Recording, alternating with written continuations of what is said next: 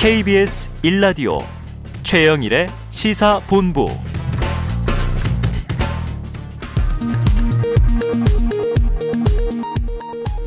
이 시각 라디오 정보센터 뉴스입니다. 정부는 이달 17일까지 현행 거리두기를 연장합니다. 다만 큰 틀은 유지하지만 결혼식과 돌잔치, 실외 체육시설은 접종 완료자를 중심으로 접종 혜택 적용 범위를 늘려 방역 수위를 일부 완화했습니다. 정부는 이번 사회적 거리두기 조처가 10월 말에서 11월 초로 예정된 단계적 일상 회복, 이른바 with 코로나로의 전환을 위한 준비 단계라고 평가했습니다. 정부가 오늘 현행 사회적 거리두기를 2주간 더 연장하기로 하자 소상공인 단체들은 안타까움을 나타내고 단계적 일상 회복을 뜻하는 with 코로나로의 방역 체계 전환을 서둘러야 한다고 촉구했습니다. 서울시는 개천절 연휴 기간 집회를 신고한 모든 단체에 대해 집회 금지를 통보했다고 밝혔습니다. 문재인 대통령은 오늘 국군의 날 축사에서 나는 우리의 든든한 안보 태세에 자부심을 갖고 있다며 이러한 신뢰와 자부심을 바탕으로 한반도 종전 선언과 화해와 협력의 새로운 시대를 국제사회에 제안한 것이라고 말했습니다. 시중 은행들이 앞다퉈 가계대출 조이기에 나선 가운데 SC제일은행도 주력 주택담보대출 상품의 변동금리 유형에 대한 신규 접수를 잠정 중단하기로 했습니다. 지금까지 라디오 정보센터 조진주였습니다.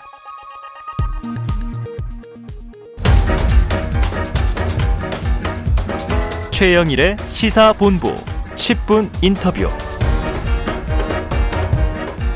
네, 단 10분 동안 이슈의 핵심을 10분 짚어드리는 10분 인터뷰 시간입니다. 고발사주 의혹을 수사, 수사하던 검찰이요. 이 사건을 공수처로 이첩하면서 수사의 속도가 붙을 전망이고요. 자, 이런 가운데 국회는 오늘부터 3주간 국정감사 대장정에 돌입을 했습니다. 굵직한 의혹들이 산적해 있어서 또 대선 전초전이 될 가능성이 높습니다. 자, 공수처 이첩 핵심과 국회 국감 상황에 대해서 국회 법사위 여당 간사를 맡고 계신 더불어민주당 박주민 의원을 전화로 연결해서 이야기 들어보겠습니다. 자, 박 의원님 안녕하세요. 네, 안녕하십니까. 네, 지금 국감 법사위 참석 중이신데 인터뷰 응해 주셔서 감사드리고요. 네. 지금 오늘 속보들이 모두 다각 네. 상임위별로 파행이다, 정회다 이런 얘기가 나오는데 네. 지금 법사위 국감도 뭐 공방 끝에 정회되기도 했어요. 어떤 상황입니까? 네, 오전에 이제 그 업무 보고를 받는 가운데요. 네. 어, 야당 의원님들이 이제 정치적 구호가 적혀져 있는 피켓을 어, 부착하거나 어, 또는 뭐 들고 계시거나 이렇게 음. 했기 때문에 어, 국감이라는 그 상황과 안 맞는다. 음. 아, 그러니까 그것을 좀 제거하고 국감을 정상적으로 진행하자라고 저희들은 요구했고 야당 의원분들은 그럴 수 없다라고 어. 얘기해서 간사 간 협의를 위해서 잠시 정회를 했었습니다. 네네. 어, 지금은 정상적으로 진행이 됐고, 되고 있고요. 네네. 어, 잠시 점심을 먹기 위한 정회 시간을 갖고 있는 중입니다. 아, 그래서 지금 법사위는 이제 2시부터 재개가 되는 거죠? 네네. 점심시간 네. 후에. 지금 이제 말씀하신 대로 신현영 원내대변인이 발표한 걸 보니까 이 국민의힘이 이제 시작부터 화천대유 의혹 특검 수용하라는 피켓팅을 강 행해서 국감이 파행되고 있다 이런 입장을 밝혔습니다. 자 여야 공방 지금 뭐 이 저 파악이 좀 됩니다만 민주당 여당 입장에서 이번 국감에서 좀 힘을 실으려고 하는 이슈 의혹 아무래도 좀 고발 사주와 대장동 사업 문제 아니겠는가 싶은데 어떤가요? 맞습니까? 네 맞습니다. 지금 고발 사주 의혹의 경우에는 어, 공처로 사건이 이첩이 되면서 아마 종합적으로 수사가 어, 이루어질 예정이기 때문에 그 네. 그 부분이 잘 진행될 수 있도록 저희들은 힘을 쏟아야 될 것 같고요. 음. 그리고 어, 화천대유 같은 경우에는 지금 국민의힘 관계자 이름이 계속 나오고 있지 않습니까? 네네. 네. 최근에 윤석열 전 총장의 아버지까지도 거론이 되고 네네. 네. 있어서 어, 이 야권이 어떻게 이권에 개입했는지에 대해서 저희들이 좀 집중적으로 밝히려고 하고 있습니다. 음, 자, 이 사안에 집중하고 있다. 자, 그래서 이제 야당에서 지금 고발 사주 핵심 인물이죠. 손준성 검사. 아마 여당은 증인 채택을 이제 요구하고 있는 것 같고요. 야당은 좀 반대하는 입장인 것 같은데 국민의힘이 굳이 이송 검사의 증인 채택을 반대할 이유 있을까? 어, 이게 뭘, 뭐라고 보세요? 뭐 손준성 검사를 저희가 증인으로 채택하자 법원 어, 국감에서라고 네네. 말씀드렸던 이유는 이 손준성 검사가 예전에 논란이 됐었던 어, 대검의 판사 사찰 문건을 아, 작성한 아, 네. 본인이기도 하기 때문입니다. 네, 네. 아, 그래서 법원 국감 때 손준성 검사를 좀 증인으로 불러서 이 판사 사찰 문건이 어, 어떤 성격이고 도대체 왜 만들었고 음. 어, 이런 부분에 대해서 저희들이 어, 감사를 진행할 예정이었는데 아무래도 이제 손준성 검사가 어, 아까 말씀드렸던 고발 사주 의혹 사건에서도 지금 어, 계속 거론이 되고 있는 인물이다 보니까 네네. 국민의힘 쪽에서는 그런 쪽으로 이제 어, 논란이 이 번지는 것을 좀 막기 위해서 반대한 것 아닌가 이렇게 생각이 듭니다. 네. 자, 작성 과정에 대해서는 좀 더 이제 드러나야 되겠습니다만 최소한 전달자인 것은 확실하다라는 게 검찰 입장이고 네. 그래서 공수처로 이제 이첩이 돼서 공수처가 나머지 의혹을 밝혀야 되는데요. 아마 이제 국민의힘은 이게 또 당시의 검찰총장이었던 지금 이제 야권 유력 후보인 윤석열 후보와 또 관련성 문제를 공격받지 않을까 하는 우려가 있을 것 같습니다. 자, 만약에 손 검사 증인 채택이 불발된다면 음. 지금 이 플랜 B라는 게 보통 필요한데 어, 어떤 또 준비가 돼 있으세요? 어, 손 검사 증인 채택 관련돼서 이제 야당이 합의해주지 못해서 결국은 불발이 됐습니다. 아, 된 거고요. 음. 예, 돼서 저희들이 아쉽게도 손준성 검사를 출석시킨 상태에서 관련된 어, 질의는 하기가 어려워졌고요. 네. 어, 그럼에도 불구하고 뭐 저희들이 이미 판사 사찰 문건이나 이런 것들은 어 자료를 제공받아서 가지고 있기 때문에 음. 그런 그 증거들을 좀 제시하면서 부적절성 이런 부분에 대해서 집중적으로 좀 밝히려고 하고 있습니다. 네, 증거 중심으로 이제 이 협의를 해 나가겠다. 자, 그런데 이제 국민의힘은 또 반대 입장이 있습니다. 지금 대장동 의혹 문제는 민주당도 이번 국감에서 밝히자 하는 입장인 거는 크게 다르진 않은데 관련 의혹을 받고 있는 인물들의 증인 채택 관련해서는 국민의힘이 민주당이 반대해서 이게 의미 있는 이게 이 질문 답변을 받기가 어렵다. 그래서 맹탕 국감 위기다 이렇게도 비판을 하고 있어요. 이 국민의힘 입장에 대해서는 어떤 견해십니까? 저희가 최초에 이제 여야 간사가 논의를 하면서 증인 채택 기준에 대해서 합의를 본 바가 있습니다. 아, 네네. 어, 그 기준은 뭐였냐면, 그러니까 일반인들 증인 부르는 것은 최대한 자제하고 음. 대신에 공무원인 사람들, 음. 공무원인 사람들 경우에는 조금 융통성을 발휘해보자 네. 이렇게 합의를 한 거예요. 음. 아까 말씀드렸던 손준성의 경우 현직 검사입니다. 공무원이에요. 음흠. 그러니까 이제 아까 말씀드렸던 어, 여야 간사 간에 합의했던 큰 틀의 가이드라인에는 부합하는 사람입니다. 네. 그런데 지금 야당에서 요구하는 사람은 그 애초에 합의됐던 그 가이드라인에서 완전히 벗어나는 민간인을 자꾸 부르자고 하시는 거예요. 아. 그렇, 그렇게 되다 보니까 이제 어, 서로 이제 얘기가 안 맞게 되는 것이죠. 네. 네. 아, 일단은 야, 이 야당 요구 증인들은 민간인들이 많고 지금 민주당의 경우에는 최소한 이제 공직에 있는 사람 정도는 여야가 부르기로 그 기준을 합의했다란 말씀이세요. 네. 그래서 야당 쪽에서 이 기준을 좀 어기고 있는 거 아니냐 하는 이제 문제 제기를 해주신 것으로 이해하겠습니다. 네네. 자 다시 한번 이 고발 사주 의혹으로 좀 돌아가서요. 손준성 검사의 네. 관여는 확인이 됐기 때문에 자 검사의 비위 비리는 공수처 담당이니까 이첩이 된 겁니다. 그런데 이제 윤석열 전 총장 이게 막연한 정황뿐이라서 검찰이 손 터는 것이다. 라는 이 취지, 이 입장이 나오고 있는 보도를 봤습니다. 이 말 그대로 물증도 실체도 없다 보니까 검찰이 이게 그러면 좀 손절하는 거 아니냐, 손 터는 것 아니냐, 책임을 공수처로 떠넘기는 거 아니냐, 어떻게 보세요? 어, 그렇지 않죠. 이미 이제 언론 보도 등을 통해서도 많은 국민들이 확인하셨을 텐데요. 어, 텔레그램 메시지와 그 네. 메시지에 첨부돼 있었던 여러 자료들이 음. 언론 보도를 통해서도 형출이 됐습니다. 네. 디지털 조, 증거죠. 그렇죠. 조작되지 않았다. 예, 그리고 네. 그 디지털 증거가 조작된 정황이 없다라는 것은 음. 이제 수차례 언론 보도를 통해서 확인이 됐습니다. 그래서 네. 증거가 없다. 이것은 말이 안 되고요. 음. 또 최근에 이제 보도된 거 봤더니 어, 그 전달된 고발장을 작년 4월 3일과 4월 8일 날 다운로드 받은 흔적도 대검이 포렌식전을 통해서 확인했다는 거예요. 네. 그러면 이거는 증거가 없는 게 아니지 않습니까? 음. 그리고 법무부 장관이 국회에 두 번 그동안 출석을 했는데요. 이 사건이 불거진 이후에. 네. 그때 저희들이 질의를 할 때마다 증거는 충분하다. 또 수사는 유의미하게 진행되고 있다. 이렇게 발언을 음. 한 바가 있어요. 네네.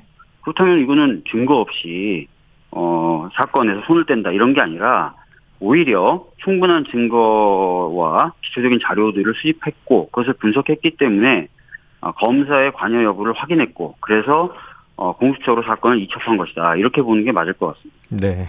자 그런데 이제 일전에 윤석열 후보는 기자회견을 했죠. 거기서 이게 수사정보 정책관 손주성 검사가 혹여한 일이라 하더라도 이 모든 이제 정책관의 업무를 이 검찰총장이 보고받고 다 하는 것은 아니다. 모를 수도 있다. 이런 얘기를 해서 고발사주 의혹이 이게 진도가 더 나간다 해도요. 당시 총장 몰래 저지른 개인의 일탈 행위일 수도 있다. 이런 주장도 있는데 어떻게 보세요? 어, 엊그저께였죠. 세계일보가 어, 윤 전, 윤전 총장의 관련된 별도의 문건이 또 있더라라고 하면서 보도를 한 게 있습니다. 네. 어, 일전에도 한번 그런 보도가 있었죠. 근데 음. 전혀 다른 문건이 또 존재한다고 보도가 된 거예요. 네. 이 이야기는 문건이 하나가 작성이 된 게 아니라 여러 개가 작성됐음을 보여주는 것이고 음. 또 제가 알기로는 이번에 공수처로 이첩되면서 손준성이라는 한 사람만 문제된 게 아니라 한 두세 네. 명 정도의 검사 관여돼 있다는 거잖아요. 음. 자 그러면 검사가 한 명도 아니고 복수로 관여돼 있고 문제가 되는 문건도 한 번 만들어진 게 아니라 여러 차례 만들어졌다. 네. 자 그러면 이거는 어, 단순히 개인적, 일탈적 그리고 일회적인 사안이 아니라는 거죠. 예.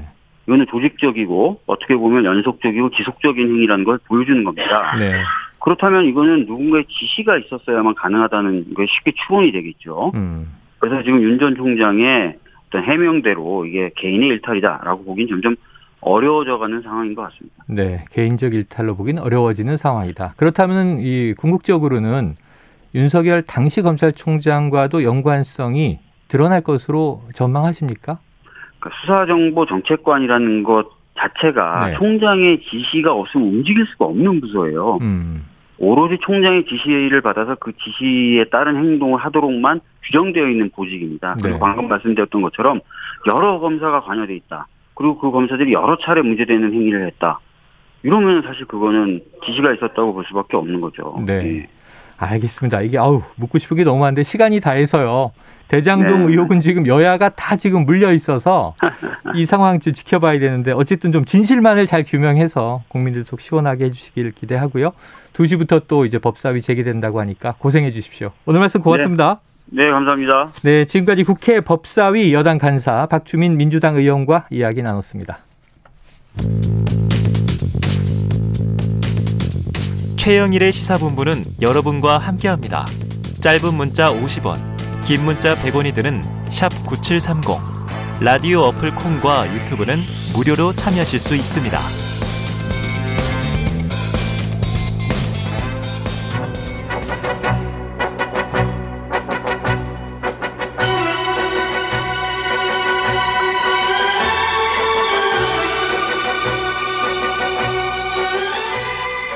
네, 시사와 영화, 시사와 음악의 만남. 세상 어디서도 없는 이 고품격 예술 방송 살롱 드 시사. 오늘 금요일 첫 시간입니다. 이번 주 월요일에 시작했으니까 말이죠. 자, 매주 금요일 시사본부 살롱의 문을 열어주실 두 분을 소개하겠습니다. 영화평론가이신 강유정 강남대 교수 나오셨고요. 어서 오세요. 안녕하세요. 강유정입니다. 네, 그리고 한결의 김환 기자가 스튜디오에 나와 계십니다. 안녕하세요. 네, 안녕하세요. 어, 이름과 모습이 모두 다 연예인 같으세요. 아, 아닙니다. 전혀 네. 그렇지 않습니다. 예. 근데 저도 몰랐는데 아까 시그널이 네. 그 유명한 주말의 영화, 네. 명화 네, 네. 시그널이 흐르니까 네. 김한 기자가 나 이 곡을 몰라야 되는데 아, 어떻게 알지? 네, 엄마가 맨날 보지 말라 그랬던 기억이 나네요. 자, 우리 나이는 속이지 마시고요. 네. 어, 네. 10시에 세대 그대로. 10시. 그냥 반응이 되네요. 자동으로. 네. 그렇죠. 워낙 우리 어린 시절에 그때는 영화 보는 채널이 거의 뭐 이거 하나였죠. 없었어요. 오직 그냥 그렇죠. 텔레비전 수상기를 통해서 밤에 부모님 몰래 입을 쓰고 보는 거죠. 거죠. 자, 이 코너 소개 잠깐 드리겠습니다. 이번 주에 있었던 주요 시사 이슈에 대해 두 분과 이야기를 나누면서 각 이슈에 어울리는 영화는 강 교수님이, 노래는 김한 기자님이 추천해 주실 예정입니다. 우리 매일매일 디저트송이라고 네. 청취자 여러분이 아. 또이 뉴스 듣다가 어, 이곡 어울리겠다 신청 받아서 음. 음. 저희가 커피 쿠폰도 드려요. 음. 자, 이 강유정 교수님, 이 네. 문학, 영화 다 평론을 하시는데 김한 기자님은 또 네. 음악의 조예가 깊으신지 몰랐어요. 아, 조예는 전혀 없고요. 아, 없어요? 네, 예, 막기들도 만족할 수 있는 노래들을 아, 네. 아, 골라보도록 하겠습니다. 예. 아, 그러면 이제 일반인의 시각에서 네. 공감대를 확장해 보겠다. 어, 최근에 이 추석 특집 최강 시사 선곡 대결에서 현직 기타리스트를 제치고 네. 우승을 차지하셨잖아요. 네, 4대 0으로 이겼습니다. 네 곡을 고르는 거였는데 완승이네요. 완승. 네, 네 곡을 다 이겼습니다. 그 김민하 평론가를 제치고. 네네. 어떤 뭐 백중세가 나온 곡도 없었고요. 네. 다 one side하게 제가 이겼습니다. 예. 아, 김 평론가의 생계를 너무 네. 타격을 주신 거 아니에요? 가는데 실제로 좀 시무룩해 보이더라고요. 아, 실제로 시무룩해 보였다. 자, 이제 본격적으로 얘기를 들어가 보겠습니다. 오늘의 첫 번째 이슈가 오디오로 준비되어 있습니다. 들어보시죠. 아버지 뭐 하시노? 말해라. 아버지 뭐 하시노? 장의사입니다. 장의사? 그래 이놈아. 너가 아버지 죽은 사람 염에 가면 네 공부시키는데 공부를 이꾸라질 않아. 어이? 들어가! 다음! 아버지 마시노? 말해라. 아버지 마시노? 건달입니다. 자, 저 아버지가 진짜 건달이가?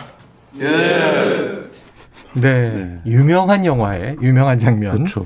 이 김광규 씨가 이걸로 확 뜬 거잖아요. 그렇죠. 네, 시계 풀르는 장면. 네, 네, 이제 예능에서 많이 네. 이제 볼 수 있습니다만, 어, 이게 영화 친구의 뭐 유명한 명대사입니다. 첫 번째 주제 장재원 의원, 곽상도 의원의 아빠 찬스 또 아들 리스크 이게 이제 워낙 논란이 되다 보니까 느그 아버지 뭐 하시노가 이제 등장을 한 것 같습니다. 자 퇴직금 50억 원의 진실 이 김한 기자님 네. 기자님이시니까 네. 어느 정도 지금 밝혀지고 있는 상황이에요? 뭐 밝혀진 바는 없습니다. 없어요. 어제 이제 음. 그 국민의힘이 회의를 하려다가 이게 이제 조수진 의원이 뭐 전두환 신군부도 이렇게는 안 했다라고 아. 얘기를 해서 네, 이준석 대표가 했죠. 그런 얘기 들으면서 내가 회의는 안 하겠다라고 해서 하면서 음. 조수진 이제 의원이 보낸 문자를 그대로 공개 해서 어. 지금 오늘 굉장히 SNS가 뜨거운 크죠. 예, 음. 상태고요. 그, 그 얘기는 이제 곽상도 의원 아들이 50억의 퇴직금을 받았는데 그 사실은 이제 뭐 모두 인정을 했습니다. 네. 근데 그 사실을 받아들이는 정도가 국민의힘 내부에서 논도차가 있다라는 걸 오늘 극명하게 좀 보여줬고요. 어. 자, 아직 뭐 진실이 밝혀진 건 없고 경과를 좀 말씀드리면 네. 어, 이제 곽상도 의원 아들이 2015년 2월 달에 대학을 졸업을 했습니다. 음. 근데 이제 주목 이 월을 주목하셔야 됩니다. 그러니까 이른바 우리가 지금 매일 얘기하고 있는 이 화천대유가 네. 처음으로 어, 돈을 끌어온 게 2015년 5월입니다. 어, 그래요. 예, 그러니까 키넨 파트너스라는 데서 돈을 끌어오죠. 그리고 곽상도 의원 아들이 2015년 6월에 돈을 끌어오자마자 바로 채용을 합니다. 어. 1호 사원이라고 이제 언론들이 부르고 네네. 있는데 네. 어, 이때 채용을 한 거, 그러니까 대학을 졸업하고 불과 한 3, 4개월 만에 취업이 된 거고 어. 화천대유가 지금 이제 국민의힘의 주장대로라면 굉장히 뭐 이익이 보장된 사업이었는데 네. 그 사업체에서 1호 사원으로 무려 어. 예, 채용을 했던 과정이고요. 그리고 2021년 3월에 이 퇴사를 했는데 이 시점도 굉장히 공교로운 게 배당을 하기 시작하고 나서 얼마 되지 않아서입니다. 그러니까 화천대유가 네. 실제 이제 돈을 벌기 시작하고 나서 음. 얼마 안 돼서 배당금이 나가기 시작할 때 퇴직금 50억 원을 무려 받고 뭐 음. 어지러움증이나 이런 게 있었다고 하는데 퇴사를 한 뭐 그런 지금 상황까지가 네. 어, 드러난 사실입니다. 기자님 말씀 드리니까 아주 공교롭네요. 네. 뭐냐면은 졸업하고 몇 달 안 돼서 취업하던 시점은 막 투자금을 끌어왔을 때고. 그렇죠. 퇴사하던 시점은 이제 막 이제 돈 벌어서 배당이 시작되던 네. 때고. 본인은 그 과정에도 네. 굉장히 열심히 했다고 하는데 네. 뭐그 과정들이 뭐 정정 당당하다면 뭐 수사 과정을 통해서 좀 뭐 밝혀져야 될 것 같습니다. 지금 상황 그러니까 그렇습니다. 저는 이 퇴직금 50억이 간 것만은 팩트인데 뭐 본인들도 인정하는 거니까. 근데 이제 그게 다 퇴직금은 작고 네. 성과급이 이제 한 5억 원쯤 되고 네.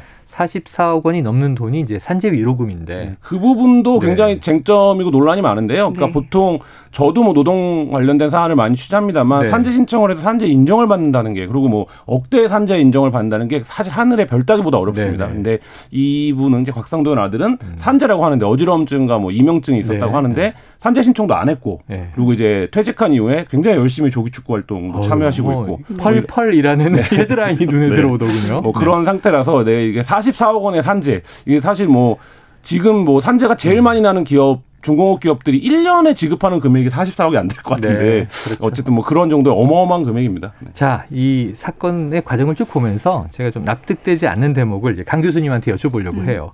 이 곽 의원의 아들이 이 자신도 입장을 냈어요. 음. 나는 너무나 치밀하게 설계된 오징어 게임 속 말일 뿐. 이렇게 얘기를 했어요. 오징어 게임 속에서는 이제 주인공 이정재 씨가 마지막에 네. 전화로 우린 말이 아니야. 음. 사람이야. 음. 인간이라고 강조하는 대목이 전 팍 음. 폐부에 와닿는데 자신은 오징어 게임 속의 말이었을 뿐이다. 이게 좀 어떻게 보고 어떻게 이해하셨어요? 일단은 뭐 대단한 기여를 하는 굉장히 브레인이라고 강변하고 계시는데 어, 그래서 이렇게 많이 준 거다. 아, 그런데 이, 없었다. 이 런 비율을 보니까 네. 조금 식상하다라는 실망감이 좀 일단은 있고요. 아, 무엇보다 어, 이걸 제가 이제 그 논리의 오류로 좀 보자면 음. 첫 번째는 유추의 오류입니다. 비율을 잘못 갖다가 쓴 거죠. 네. 오징어 게임이 아무리 최근에 화제가 된다고 해서 흔들. 그 456억 원을 걸고 있는 네. 그 게임과 그래서 오히려 지금 어떤 말이 돌고 있냐면 음. 오징어 게임의 그 폰트를 따서 50억 게임이라고 네. 사람들이 네네네. 오히려 만들어서 좀 희화하고 있기 때문에 맞아요. 그런 점에서 이제 좀 오히려 빌미를 줬다는 생각이 들고요. 어. 무엇보다 이럴 때 주의 전환의 오류라는 표현을 씁니다. 이게 아. 뭐냐면 주의 전환을 성공했을 때 그나마도 비판을 할 때 주의 전환 오류라 그래요. 아. 그런데 주의 전환 오류가 아니라 주의 전환은 실패죠. 음, 실패. 어, 오시, 오징어 게임으로 가서 이 아. 50억에 대한 이야기를 나는 사실 수혜자가 아니라 피해자다라고 피해자 코스프레를 좀 했던 건데 네네네. 되려 50억이나 받은 사람이 어디서 피해자 행세야라고 더 강한 비난을 얻고 네. 있고 사실 50억이라는 게 평생 한번 만져볼 수 없는 음. 돈이고 아까 잠깐 산재 얘기했지만 산재가 음. 그 세금 제해지도 않는데 사실은 또 세금 제하고 음, 받았잖아요. 그러니까 앞뒤가 안 맞는 말도 오류의 투성이기 때문에 음. 굉장히 오류가 많은 그 변명이라는 걸 보여주는 하나의 사례가 아닌가 음. 싶습니다. SNS에는 네. 그런 말도 있더라고요. 그 너희 아버지가 오징어 게임 설계한 사람들 잡아가던 사람이고 어. 지금 방어하는 사람이다. 뭐 이런 네. 얘기도 하던데 굉장히 좀 이게 확 기름을 부은 발언이 됐던 건 네. 맞는 것 같아요. 맞아요. 아니 오징어 게임 속 그 인간 군상들이 얼마나 밑바닥에서 절절한 스토리들을 가지고 목숨 걸고 거기 가 있는데 그냥 이제 오, 오, 아니, 300만 원 때문에 가 있는데요. 네. 그렇죠. 300만 원 때문에 됐는데 맞아요. 50억을 받고서 말이라고 하다. 네. 자, 또 하나의 사례가 나와 있어요. 아들 리스크가 지금 네. 장제원 의원 예. 어, 이 아들 노엘 씨고요. 노엘은 이제 연예인 예명이고 본명은 장용준 씨. 어제 경찰 조사를 받았어요. 그런데 이 노엘이 무리를 일으킨 사건이 지금 뭐 한, 한두 번이 아니잖아요. 어떤 네, 것들이 있었습니까? 그렇죠. 2017년 이제 미성년자 성매매 의혹으로 고등 래퍼에서 하차를 했습니다. 이 고등 래퍼에 제가 처음 등장했을 때 본방을 봤었는데 어, 어, 굉장히 뭐 어, 어, 누구의 아들이다 이래서 어, 네. 국회의원 아들이 래퍼도 하는구나 이제. 그때 좀 신선했는데. 네, 그렇죠. 그랬었는데 이제 네. 출연 잘했습니다. 네, 잘했죠. 출연 중에 이제 성매매 의혹이 불거지면서 이제 하차를 했고 아이고. 그다음에 2019년도에는 음주운전을 하다 오토바이랑 부딪히는 사고를 냈는데 음. 뭐 운전자 바꿔치기 시도를 하고 뭐 아. 허위로 이제 신고를 한 혐의로 이제 재판에 넘겨져서 1심에서 징역 1년에 집행유예 2년을 선고를 받았고요. 아. 그러니까 지금 집행유예 기간인 겁니다. 그러네요. 그리고 지난 4월에는 부산에서 뭐 폭행 시비가 있었고 그다음에 어. 이제 굉장히 관심에 집중을 받으면서 SNS 상에서는 뭐 굉장히 논란이 많았습니다. 제일 네. 최근이 이제 재난지원금을 받은 분들을 비하하는 발언을 해서 네. 또 논란이 되기도 했었습니다. 그런 일도 있었군요. 네. 그러니까 지금 음주운전만 두 번째다. 동종범죄를 했으니까 그렇죠. 집행유예가 네. 이제 어 이제 적용이 되지 않으면서 네. 실형을 살아야 되는 거죠. 얼마가 추가될지는 또 재판이 어제 이제 경찰 어제 저녁에 경찰에 네. 출석을 했고요. 기자들이 여러 가지 질문했는데 이제 답변을 하지 않았습니다. 근데 음. 다만 이번 이제 사건이 있고 나서 직후에 사과를 하는 메시지를 올리긴 했는데 어쨌든 지금 이제 정가가 있고 음주운전 같은 경우에는 누범인이 네. 아니냐 굉장히 중요하게 보거든요. 그렇죠. 이제 그런 부분에서는 좀 처벌이 불가피한 그런 상황입니다. 네. 그런데 6시간 조사받고 귀가했다. 음. 어제 기자들은 이 구속됩니까? 그러니까 관계자는 조사를 해봐야 알죠? 이렇게 대답을 했는데 일단은 귀가를 했고 앞으로 어떻게 처리될지는 지켜봐야겠습니다. 자, 이런 사건들의 처리 과정을 봤을 때 지금 경찰 얘기를 잠깐 네. 제가 말씀드렸습니다만 뭐 국회의원이나 고위공직자 또는 뭐 이제 재벌가 예, 이런 자제들이 아빠 찬스로 볼 만한 지점들 요번에 좀 있었나요? 글쎄요, 뭐, 좀 엇갈리는 것 같은데요. 이제 음. 곽상도 의원 아들 같은 경우에는 국민의힘 내부에서도 이준석 대표 같은 이제 당 대표조차도 이게 음. 곽상도 의원이라는 이름을 빼고 곽상도란 이름을 빼고 그 50억이 설명이 되느냐. 음. 이렇게 얘기를 하고 음. 있어요. 그러니까 이거는 그렇다라고 하면 이 돈의 성격은 뇌물이라든지 혹은 다른 성격, 그러니까 퇴직금이 네네. 아닌 뭐 이런 성격으로 이제 규정을 해야 되니까. 연결된. 그렇죠. 음. 그리고 뭐 이분이 재산도 뭐 사실 없었고 이런데 뭐 네. 이렇게 그 돈을 수령하고 뭐 이 돈이 어디로 가는 건지 뭐 이런 부분들에 대해서 좀 규명이 필요한 수사적으로도 상황이고요. 음. 다만 이제 이 노엘 씨 사건 같은 경우에는 이런 게 있습니다. 그러니까 SNS 상에서 논란이 되는 것 자체가 아빠가 유명인이기 때문인 측면이 있거든요. 음. 그럼 이 아들 개인의 입장에서 보면 네. 굉장히 그게 불편할 수 있습니다. 그러니까 어쨌든 이게 일반 네. 사람이었다면 논란이 안 될 일들이 논란이 돼서 점점 더 악동의 이미지가 씌워지고 누구의 아들이라는 그렇죠. 이유로 네 누구의 어. 아들이라는 타이틀로 살아가는 거가 힘든 점이 있었을 것 같은데 음. 그럼에도 불구하고 이렇게 현행법을 위반하는 행동을 하고 사람들이 보기에는 어 이거 누범인데 왜 현장에 상황에서 바로 체포 안 한 거야? 아. 뭐 이런 것들이 이제 의문이 남잖아요. 그리고 음. 어이 굉장히 젊은 나이인데 굉장히 고가의 차량을 네. 타고 다닌다든지 네, 네. 뭐 이런 부분들 그리고 이제 돈이 어디서 난 건지 그러면 그렇지. 뭐 이런 부분들을 놓고 볼 때는 사람들한테 충분히 박탈감을 줄 수 있는 그런 상황이죠. 네. 그래서 래퍼다 보니까 이제 또 이게 상대적으로 비교하는 게 김구라 씨 아들도 래퍼잖아요. 네. 동영군. 음. 네. 어릴 때부터 우리가 익숙하게 봤는데. 네.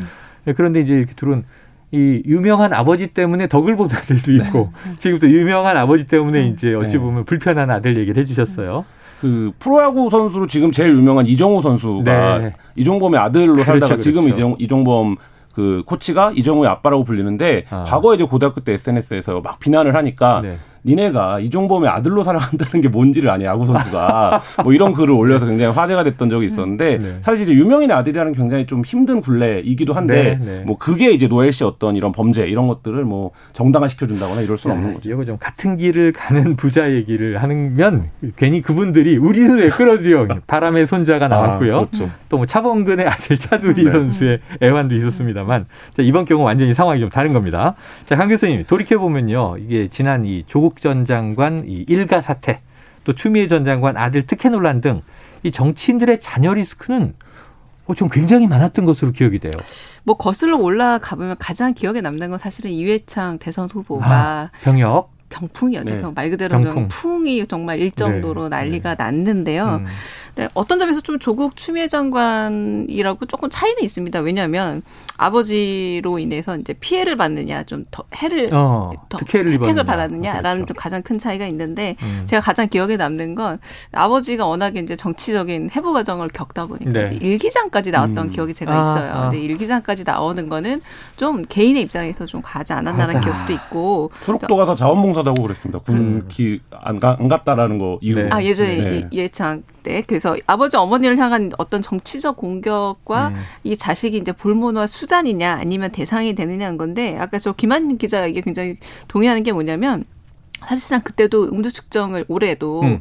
불응하면서 그 자체가 음주 측정을 인정이 되잖아요. 네. 불응하는 것 네. 자체가 그리고 뭐 머리를 들이받았던 이런 게 사실로 남아 있기 때문에 어 게다가 이제 실형받고 집행유예 중인데 누범인 상황에서 그 수사를 불응했을 때 음. 되게 평범한 사람이라면 그렇게 공권력에 대해서 그렇게까지 음. 과감한 그런 반항을 하지도 못할 아, 뿐만 그렇죠. 아니라 그걸 다 영상으로 지켜보면 음. 되게 평범한 사람들의 법 감정에 의하자면 음. 어. 야 저건 나는 꿈도 못 꿀 걸 쟤는 어. 참 하는구나라는 음. 생각도 아래로 보는구나 들고 그리고 그리고 게다가 그냥 네. 조사를 받고 집에 돌아갔다더라라. 근 어. 만약 내가 그랬으면이라고 하는 어. 자연스러운 연상 효과 속에서 네. 이 법감정이라는 게 법을 사람들이 뭐 검사나 변호사만큼 아는 것은 아니지만 대개 상식 수준의 상규라는 게 있거든요. 근데 그 상규와 벗어나 살고 있구나라는 게 아마 이런 좀 박탈감을 주지 않았을까라는 생각이 들고요. 그래서 자식 때문에 여러 곤란을 겪는 사람들은 정말 뭐 많이 있죠. 많이 있긴 합니다만 평범한 음. 시민의 법감정이 이제 준하느냐 안 준하느냐 이게 가장 중요한 중요한 문제 아닐까 싶습니다. 자, 이제 오늘 이 두 분, 강유정 교수님과 김한 기자의 촌철살인의 예술 감각을 처음으로 맛볼 시간인데 네. 그래서 이 이슈가 그냥 이 어쨌든 뭐 다 정치 사회 시사 이슈를 덮고 있는데 말이죠. 이 이슈와 관련해서 강유정 교수님이 골라오신 영화 연결해 볼 만한 영화 어떤 걸 좀 제시해 주시겠어요? 그 보따리를 잔뜩 갖고 아, 왔고요. 음, 그 중에서 역시. 하나가 바로 이제 DP라는 어, 최근에 넷플릭스 최근? 드라마입니다. 네네. 왜냐하면 DP 보셨죠, 두 분? 다? 아, 봤죠, 봤죠. 안 봤습니다. 아, 네. DP. 네. 아, 그러면은 아는 척. 네. DP 1화에서 어떤 얘기가 나오냐면 음. 이 주인공인 정혜인 씨가 DP로 갔는데 음, 같이 DP가 이제 보통 2인 1조로 다니거든요. 네. 같이 온 친구가 아버지가 소위 말하는 음. 구청장 정도 되는 어. 나름 정치인이에요. 고참이죠. 음. 그래 그래서 어, 이 아들이 워낙에 좀 사고도 많이 치고 그리고 음. 좀 사회 부적응자로 아버지 눈에 보이니까 음. 이 디피조로 소위 말하게 빼준 음, 상황입니다. 이게 편한 보직으로. 네, 그래서 음. 이 상황은 좀 과거이기 때문에 이런 음. 어떤 설정이 음. 가능하지 않았을까 싶기도 한데, 근데 그 친구가 군 생활을 열심히 하면 됐는데 어, 디피가 워낙에 외부 생활을 할 수 있다라는 네. 게 네. 허용이 되다 보니까 머리 기르는 보직으로 활용을 기르고. 하는 거죠. 그리고 어, 중간 중간 나와서 술도 마시고 여자도 만나고 어. 친구들도 만나서 꼭 사회에서처럼 거의 아, 군대 음. 가기 전날처럼 음. 방탕하게 노는 음. 기회로 활용을 하다 보니 되려 어떤 진짜 중요한 사건을 막지 못하는 이런 상황들도 좀 펼쳐지게 되는데 음. 우리가 소위 말하는 군대 문제에서 부조리가 있다면 군대를 음. 가느냐 안 가느냐의 문제보다 네. 안 가는 상황에서 적법한 사유나 혹은 음. 정당한 사유가 아니라 소위 말하는 아빠 찬스를 이용해서 네. 네. 군대를 편한 곳에 가거나 안 가는 문제를 굉장히 심각하게 얘기하고 있는데 DP가 그, 그 문제를 좀 본격적으로 보여준 바가 어, 있어서 되네요. 네 그럼 공감이 됩니다. 뽑아갔고요. 두 번째는 많이 보셨을 작품입니다. 베테랑. 아, 베테랑. 아, 네. 왜냐하면 아파 찬스를 장기적으로 주기적으로 오래 사용하면 네. 아들이 어떻게 되는가를 보여주는 영화가 바로 네. 베테랑 아닌가 싶어요. 이게 뭐 어처구니가 없네. 심지어 네. 이런 장면 나오잖아요. 아버지가 이 유아인 씨가 잘못을 저지르니까 고모부를 불러다가 어. 거기 유해진 씨 네. 너 엎드려. 아, 대신. 아, 그렇죠. 애 관리를 어떻게 한 음. 거야? 라고 아. 하는 게 이게 소위 말하는 아빠 찬스를 잘못 쓴. 그러니까 만약에 권력 있는 분들이 이제 야. 아이가 잘못하면 그 아이를 혼내는 게 아니라 음. 이 아이를 관리하는 옆에 있는 수많은 또 음. 수아들 하시 옛날에 있잖아요. 왕자가 잘못하면 대신 매를 맞는 맞습니다. 노예가 있었다는 거예요. 네. 그거네요. 그러니까요. 그러니까 네. 그 액마기처럼 음. 네. 매맞이라고 할수 있을 텐데, 음. 근데 이 친구가 결국은 뭐 약간 결국 약도 하고 마약도 하고 네. 범죄도 저지르고 음. 별질하면서 별짓들을 하면서도 음. 어, 자신은 전혀 법에 저촉되지 않을 네. 것이다라는 자신감을 보여주는 아, 영화인데 심지어 사람을 죽이거나 음. 네네 그 정도까지도 무시하거나. 가능할 거다. 물론 그 유한 씨가 그런 대사를 하죠. 감당할 수 있는 짓을 하라고 경찰한테. 아, 그렇죠. 나를 감당할 수 없다 너는 어. 이거를 좀. 다 아시겠지만 그 당시에 비슷한 네. 사례들이 좀 소위 말하는 재벌가에서 있었기 때문에 아. 나온 영화라서 이 두 영화 이제 결과와 현상을 보여주는 충분히 네. 이해가 됐고 네. 보따리에 굉장히 많은 이제 영화들이 뭐 끊임없이 저는 밤새 나올 것 같아요. 같아요. 네네네. 자, 그럼 이번에 김한 기자님은 이 음악 부문을 담당하신 분이니까 네. 이 이슈, 이 사건 네. 관련해서 어떤 노래 혹시? 네, 그래서 저는 뭐 낮 시간이니까요. 굉장히 포지티브하게 접근해 봤습니다. 아, 포지티브하게. 네, 김국환의 아빠와 함께 뚜비뚜바. 어, 잠깐 들어볼까요? 이 언제적 노래인가? 김국환 씨 타타타와 네. 은하철도 999 주제곡 떠오르는데요. 야, 이게 좀 우리 기자님 몇살때 노래예요? 저도 어렸을 때는 기억이 안 나고 이 노래를 들었던 게 나중에 이제 김국환 씨가 내가 이 음. 노래도 불렀었다. 아. 수많은 만화 주제가들을 불렀었잖아요. 당시에 치진 네. 않았죠. 네. 그리고 저희 집에도 꼬맹이들이 있는데 이 꼬맹이들이 김국환 씨의 목소리를 기억하는 게 뭐 검정 고무신 이런 노래도 불렀습니다. 아, 최근 방영하는. 아, 그 아이들이 좋아하더라고요. 네. 네.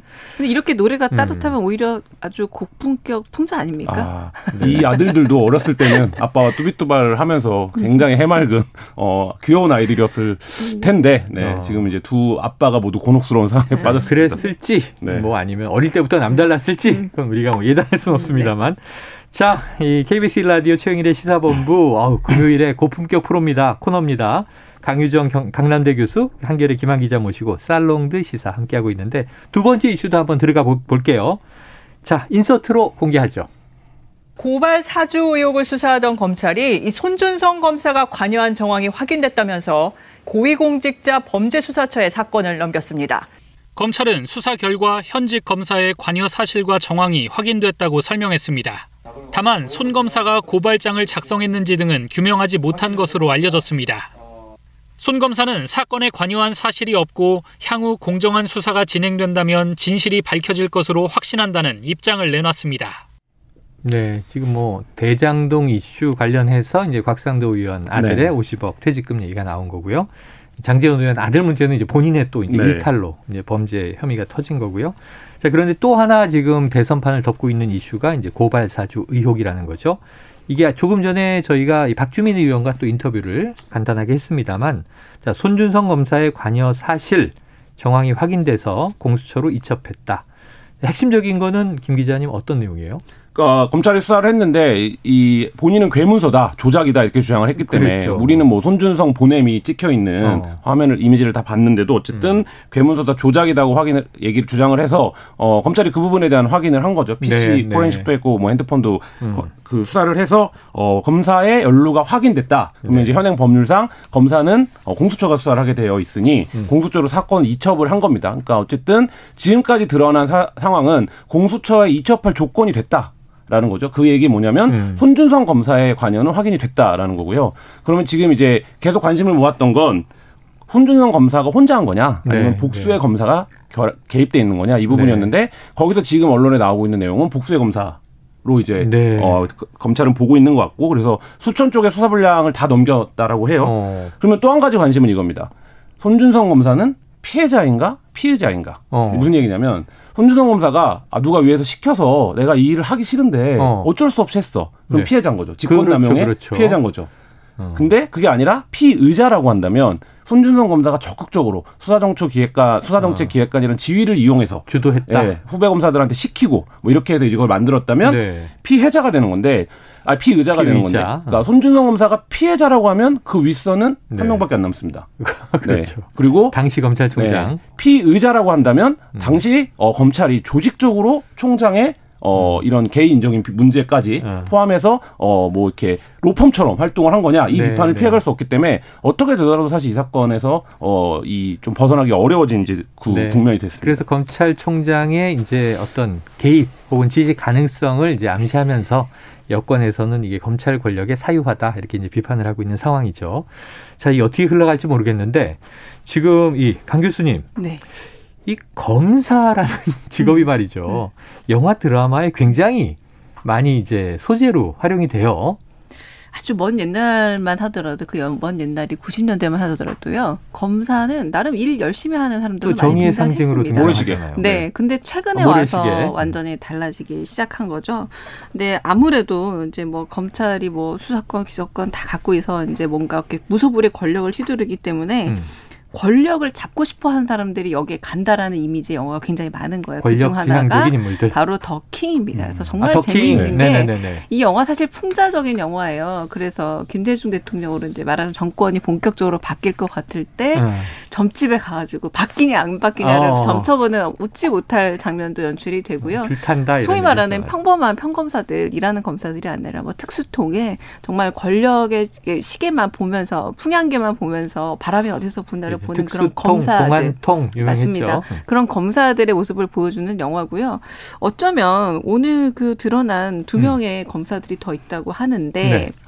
조사를 더 하고 네. 수사를 네. 더 해봐야 하겠지만 그 그때 보니까 그 96만 원 검사 세트에 한 아, 명이 아, 또 여기에 또 들어가 금액. 있더라고 하더라고요. 근데 보면은 영화 더킹에서도 검사는 분명히 혼자 다니지 않더라고요. 아. 어, 검사 개인 하나 하나가 하나의 음. 기관임에도 음. 불구하고 아. 늘한 서너 명씩 하나의 그룹 그리고 네. 파벌처럼 다니는 장면이 영화 더킹에 묘사돼 네, 있습니다. 네, 네. 그런 장면들도 여러 가지 기시감을 불러일으키기 음. 때문에 모두들 다 이 영화 떠올렸겠지만 이 영화 추천합니다. 아, 제가 네. 좀 기억나는 검사 영화 속 검사는 굉장히 이제 저스티스 아. 정의의 상징들인데 네.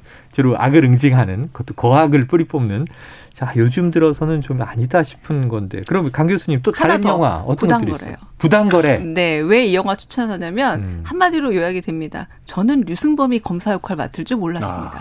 아, 정말 잘 어울려요, 근데. 네, 네, 근데 그 전에 뭐 품행 제로랄지 네. 죽거나 혹은 그, 어, 살거나 이런 영화들 보면 데뷔작부터 보면은 전부 다 뭐냐면 여기서 이제 비박용어를 쓸수 없으니까 네. 동네 뭐 건달이라고 어, 해야 되나요? 어, 어. 깡패라고 해야 음. 되나요? 네, 그러니까 네. 보면은 피하고 싶은 어. 아주 불법적이고 법이 없이 사는 존재처럼 늘 그려지다가 네.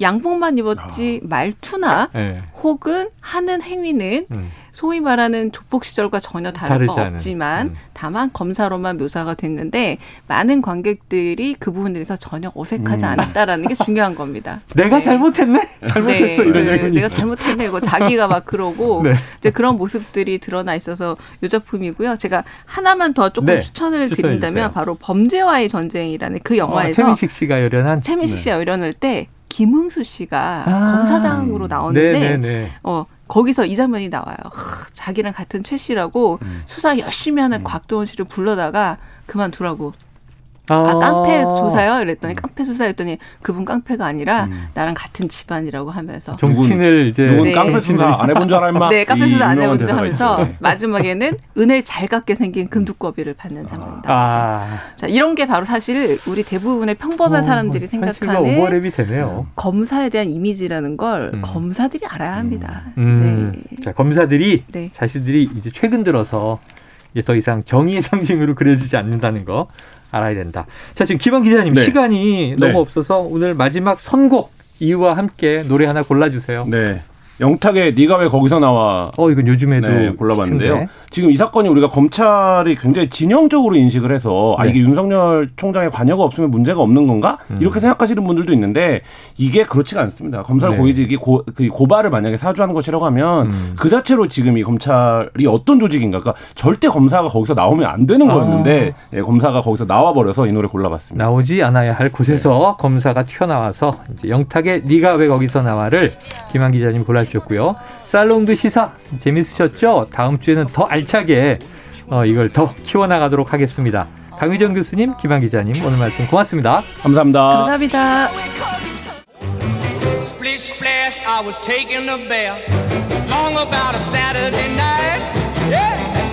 점심 먹고 유쾌한 시사 디저트 한 입. 최영일의 시사본부. 네, 시사본부 매일 이 시간 청취자분들께 드리는 깜짝 간식 선물 역시 오늘도 준비되어 있습니다. 지금 요 간식 놓고요, 우리 제작진에서 막 싸움이 났어요. 이걸 영일 상회라고 해야 되느냐, 영일 슈퍼라고 할 거냐, 영일 마트라고 할 거냐, 이런데 영일 매점도 있습니다. 청취자 여러분 의견 보내주시면 이 간식 코너, 코너는 아니지만 이름을 붙여보도록 할게요. 이게 날씨에 맞춰서 아주 센스 있게 준비를 하는데 컵라면만 있는 것은 아닙니다. 오늘 금요일을 맞아서 고급진 캔 커피, 캔 커피 손에 들고 있으면 왠지 내가 더 우아해 보일 수 있는 맛도 있는 10월 첫날 가을 가을 하잖아요. 자, 커피로 한번 분위기를 내보시길 바라고 자, 이 코너 들으시면서 문자로 의견 보내주시는 청취자 본부장님들 중에 추첨을 통해서 6분 정도를 저희가 쏘고 있습니다. 짧은 문자 50원, 긴 문자 100원 드는 샵 9730으로 의견 많이 보내주시고요. 자, 이제 금요일의 마지막 코너, 한 주의 마지막 코너 진행해 보겠습니다. 어, 마지막 코너는 항상 땡땡 본부로 저희가 끌어가고 있는데요. 금요일은 역시 스포츠 본부로 준비를 했습니다. 딱 어울리죠? 주말에 이제 스포츠 많이 보시니까요. 자, 성공 예감 맡고 있는 정현재 PD가 오늘 이분을 이렇게 소개하면 정말 좋아한다. 이렇게 귀띔을 주셨다고 해요. 잘생긴 스포츠 PD. 자, KBS 스포츠국의 정현호 PD 나오셨습니다. 어서 오세요. 네, 안녕하십니까. 근데 정말 젊, 젊고 잘생기셨어요. 아니, 이게, 이게 앞으로도 계속 제가 마스크를 쓰고 다녀야 될 것 같아요. 어, 마스크 쓰고 있는데 눈빛이, 끝나고도. 눈빛이 장구경이네. 아, 아닙니다. 아, 아니에요? 눈빛이 거의 네. 장구경인데? 영화 배우인 줄 알았어요. 아유, 아닙니다. 뭐 영화에도 네. 많은 배우들이 나오긴 하니까요. 아, 네. 코로나가 끝나고 이제 네. 마스크 벗은 모습도 아마 보이는 라디오로 네. 보내드릴 수 있을 것 같아요. 네. 자, 정원호 PD, 이 저 정현호 PD, 이 야구 잡설이라는 주간 야구 리뷰 유튜브 콘텐츠를 또 제작 중이니까 네. 야구 얘기 먼저 해보죠.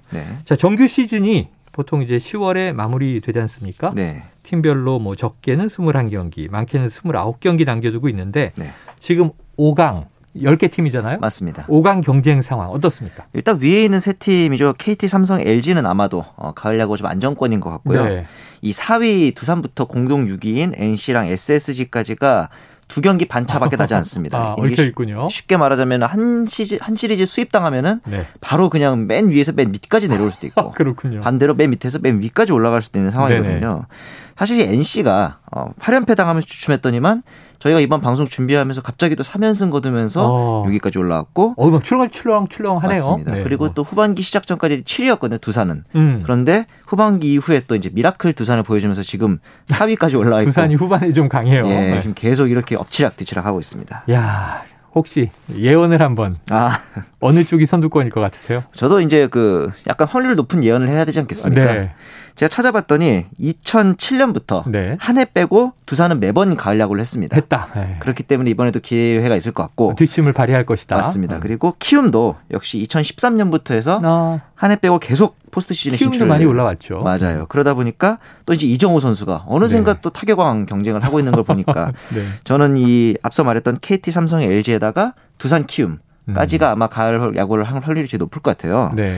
SSG 같은 경우가 좀 아쉬운 게 음. 시즌 초에 구상했던 다섯 명의 선발 투수들이 다 이탈을 하는, 네. 다 부상당하거나 퇴출되거나 아이고. 이런 상황이었고 NC 같은 경우는 이제 양의지 선수의 포수 선발 출전이 좀 낮아지고 있기도 하고 음. 최근에 뭐 술자리 파문으로 인해서 그렇죠. 주전 선수들의 그렇죠. 좀 이탈도 있고 음. 이런 부분들이 조금 아쉽긴 합니다. 네. 그러니까 지금 야구가 타격을 받은 게 코로나 수칙 위반 문제하고 네. 또 이제 도쿄 올림픽에서 이제 성과가 기대에 미진하면서 그랬죠. 많이 비판을 받아서 프로 야구에도 좀 타격이 있어요. 맞습니다. 자, 마지막에 좀 열심히 뛰는 모습 또 스포츠는 아무래도 감동이지 않습니까? 그렇죠. 감동을 선사해서 명예 회복을 하시길 기대합니다. 네. 자, 올림픽 동안에 리그가 중단됐었잖아요. 네, 맞아요. 지금 모든 구단이 이제 가을 야구를 뛰고 있는 건데 네.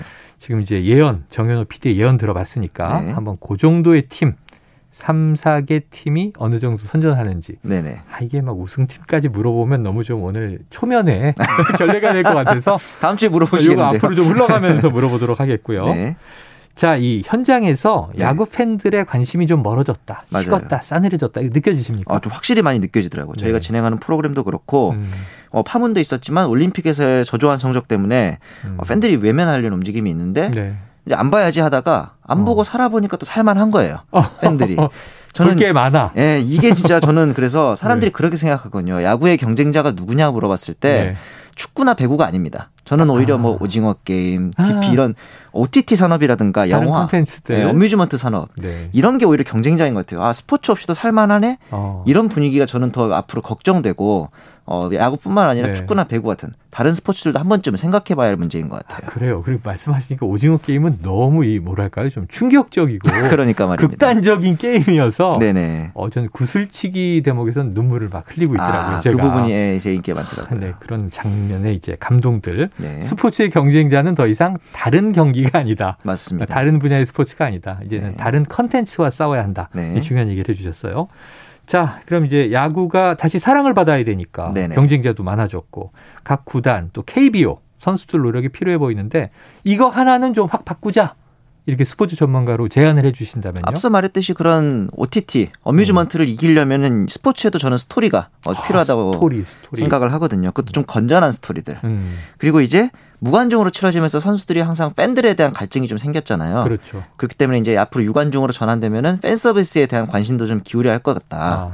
예전에 그 농구 감독이었던 최희양 감독이 그런 네. 얘기를 했습니다. 네. 너희들은 어, 볼펜 하나 만들 수 있는 기술도 없다. 그만큼 아. 팬들한테 잘해야 된다. 너희가 먹고 사는 이유는 네. 저 팬들 덕분이다. 아, 뭐 그런 얘기를 팬들의 했었거든요. 사랑 때문에 먹고 사는 것이다. 맞습니다. 그리고 선수들은 대체제가 없어요. 야구 네. 선수는 야구만 해야 되고 하지만 팬들은 야구가 인기가 떨어지면은 다른 스포츠로 갈 수도 있고 말했던 것처럼 네. 다른 콘텐츠로 갈 수 있다는 약간의 경각심도 항상 가져야 할 것 같습니다. 예, 지금 이제 우리 정 PD가 저에게도 현타를 주네요. 그러려고 저도, 저도 볼펜 한 자로 만들 능력이 없습니다. 아, 저도 없습니다. 오직 청취자 여러분만 믿고 시사본부는 달려갑니다. 저도 그렇습니다. 함께 해 주실 거죠? 아, 스포츠와 이 방송이 마찬가지 운명에 처해 있네요. 맞습니다. 자, 다음 주 목요일이에요. 2022년 카타르 월드컵 최종 예선 시리아전이 자, 국내 안산와 스타디움에서 열리는데 자, 벤투 감독이 경기에 나서 선수들 명단 발표했는데 조금 뭐 눈여겨볼 대목이 있습니까? 역시 가장 특이한 점은 골키퍼를 4명을 선발했다는 아, 거죠. 그래요. 보통은 이제 3명까지만 선발을 하는데 제가 보기엔 이제 카타르 월드컵을 앞두고 조현우, 김승규 선수는 확정적이라고 봤을 때 음. 나머지 세 번째 골키퍼를 이번 이제 평가전을 아. 통해 그 대회를 통해서 뽑기 위해서 맞습니다. 그런 부분으로 보이고 이제 그 김문환 선수가 원래 이제 주전 풀백으로 나왔었는데 이번엔 좀 제외가 됐어요. 음. 아무래도 미국으로 지금 이제 팀을 이적 옮겼는데 네, 네. 미국에서 한국 왔다가 거기서 다시 이란으로 가야 되는 그런 아. 스케줄적으로 이제 몸이 필요할까봐 좀 배려를 한 것 같아요. 사실 네. 저번 레바논과의 경기를 앞두고도 손흥민 선수가 네. 어, 종아리 부상을 당해서 제외된 적이 있잖아요. 맞습니다. 이런 부분을 봤을 때는 좀 그런 부분들을 배려하기 위한 어, 벤투 음. 감독의 결정으로 보입니다. 네, 여러 가지 돌발 변수들이 있어서 맞죠. 감독이 경기 내용만이 아니라 네. 경기 외적인 안배까지 해야 되니까 네. 이 감독 자리가 보통 어려운 건 아닌 것 같습니다. 그렇죠. 야 지금 뭐 우리 청취자 여러분의 열화와 같은 아 그런가요? 네, 이 의견들이 쏟아지고 있는데요. 네. 2060님, 정 PD님 야구를 사랑하는 마음이 느껴집니다. 앞으로 스포츠 본부 기대됩니다. 아유 감사합니다. 네, 3302님, 아니 이분 누구예요? 완전 쫀쫀한 말투. 스포츠 쏙쏙 귀에 들어와요. 자, 이분은 KBS 직원이죠. 역시 그렇군요. 네. 어쩐지. 정규직이죠, 정규직? 네. 네네. 정현호 PD. 아니, 정현호 PD님이 정규직이라고. 아, 저는 또 3302님이 KBS 분이라는 얘기가 아니에요. 이분은 이제 네. 이분을 지금 소개드린 아, 거예요. 아, 감사합니다. 자, 최종 예선이 시작된 이후 이라크와는 비겼고요. 레바논과는 1대 0 신승. 자, 우리 그런 국대 팀이다 보니까 벤투 감독의 전술에 대해서 좀 많은 말들이 그렇죠. 구설이 있었어요. 네. 이번에는 좀 어떻게 전망하십니까? 이란과의 원정을 앞두고 있는데 음. 이란과의 경기가 열린 아자디 스타디움 해발 1288m. 어, 우리나라 치악산 비로봉 높입니다. 비로봉에서 축구를 하는 거예요. 야, 비유가 확 와닿네요. 네, 그렇습니다. 네. 그 전까지 우리나라 성적이 2무 5패. 이 아자디 스타디움에서 이긴 적이 없습니다. 2무 네. 5패? 잘해야 무승부였습니다. 아, 네, 네. 그러다 보니까 이번에도 솔직히 어, 승리를 기대하기는 좀 어렵겠다. 어렵다. 어. 그런 면에서 봤을 땐 더욱더 이번 안산에서 열리는 시리아전에서 무조건 좀 압승이 아, 필요한 상황이죠. 압승이 필요하다. 맞습니다. 지난 그 레바논 시리아전 두 경기가 음. 23개의 슈팅을 내서 이라크전에 해서 음. 단한 골밖에 넣지 못했거든요. 그래요. 사실 뭐 황의조, 손흥민 선수가 키지만 저는 이번에는 나상호라든가 뭐 음. 이동준 선수 같은 어, 경기 후반에 투입되는 네, 조커 네. 역할을 해준 발빠른 윙어들이 좀 결정력을 보여줘야 되지 않을까 그런 어. 기대를 좀 해봅니다. 정말 현실적으로 냉정한 분이시네요. 어쨌든 이제 무승부와 패배밖에 없었기 때문에 네네. 이번에도 어렵다. 네. 이란은 포기하고 시리아 국내에서 이겨야 한다. 이런 지금 제안을 해주셨는데 그래도 네네. 이길 가능성도 있다고 한마디 아, 물론이죠. 해주세요. 그럼요. 근데 네. 그 전에 이란과의 경기를 잘하기 위해서는 네. 앞서 말씀드렸던 시리아와의 경기에서 그렇죠. 그냥 좀 음. 쉬운 1대0 승리 이런 거 말고 최소한 3골 이상 넣으면서 분위기를 좀 이렇게 끌어올린 상태로 네. 이란으로 넘어가면은 좀 좋은 분위기를 기대할 수 있을 것 같습니다. 아, 예. 벤투 감독이 그럴 뿐은 아니시지만 또 우리 정 PD 얘기를 듣고 네. 우리 국대를 또 비로봉에서 훈련시키는 건 아니겠죠. 맞습니다. 네. 그거는 좀 힘들 것 같고요. 어쨌든 이란전에서 이기면 그럼 최초로 원정 경기에서 이기는 그렇게 되는 경우가 거죠. 되는 거네요. 네, 이번에도 만약에 네. 도전해 이제 뭐. 이 프로그램에서 그런 네. 소식을 전해드릴 수 있으면 좋을 것 같습니다. 최고 정말 기대해 보겠습니다. 네. 자 경기력과 이 감독 관련해서 논란이 되고 있는 해외 팀 바로 손흥민 선수가 뛰고 있는 토트넘이잖아요. 네네. 지금 팀 내 불화설까지 나와 있고 이 음. 누누 감독 경질설도 나오는데 어떤 상황입니까? 이 누누 산투 감독이 7월 1일자로 이 토트넘에 취임을 했거든요. 네. 지금 쉽게 말해서 허니문 기간이에요. 그렇죠, 그렇죠. 어, 두 달밖에 되지 않았는데 음. 초반 세 경기까지는 좀 순항을 했는데 어. 크리스탈 팰리스, 첼시, 아스날까지 세 경기 연속 실점을 3점 이상 했고 네, 거기다가 네. 득점은 단 1점에 불과했거든요. 아. 그래서 이제 뭐 좋을 수도 있고 나쁠 수도 있는 거지만 문제는 음. 이 전술이 너무 단조롭다. 어. 그러니까 이제 그전 그 전에 있었던 팀이 포르투, 발렌시아, 올버햄튼 이런 팀들이었는데 네. 경기 장면을 제가 찾아봤더니 네. 똑같습니다. 어, 중원이 텅텅 비어 있어요. 그래서 그 당시에 네. 이제 이적을 할때 올버햄튼 팬들이 어, 공이 가는 곳마다 선수가 없는 진풍경을 볼 것이다 이런 얘기도 있었는데 왜 그랬을까요? 그리고 이게 누누 산투 감독의 가장 큰 장점이자 단점이 음. 전술이 너무 똑같다는 거죠. 그래서 아. 상대방이 어떤 변화를 가져오거나 경기 상황에 따라서 좀 유연한 대처를 해야 되는데 그 부분이 조금 스타일에는 맞지 있다. 않는데 그렇죠. 네. 그런 부분에 대해서 팬들 입장에서도 굉장히 좀 어, 갑론을박이 있는 편입니다. 그래요. 참 이게 뭐 일단 오늘 새벽에 유로파 컨퍼런스 리그에서 이제 약팀이죠. 네네. 슬로베니아 무라팀 5대1 대승이라 음. 아까 잠깐 이제 뉴스 전하는 우리 KBS 아나운서가 5, 5, 대 1에서 약간 말을 더듬더라고요. 이렇게 골을 많이 넣을 팀이 어, 아니었는데 최근에. 어, 이 축구 스코어 맞아? 이게 음. 좀 드문 경우니까. 맞습니다. 앞으로 분위기 반전 기대해 보고요. 네네. 어, 오늘 어, 스포츠 본부는 앞으로 점점 기대가 됩니다. 네. 지금 어, 잘, 정 PD님 잘생겼다, 잘생겼다 정현호 구, 호가 막 네. 이 성공 예감 이게 정현재 PD인 듯하다라는 아하. 제보가 있습니다.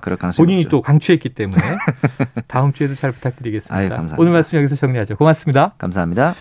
자, 최영일의 시사본부 어, 오늘 금요일도 꽉 채웠습니다. 이제 일주일 달렸고요. 저는 다음 주 월요일 평소보다 대체 휴무잖아요. 저희 합니다.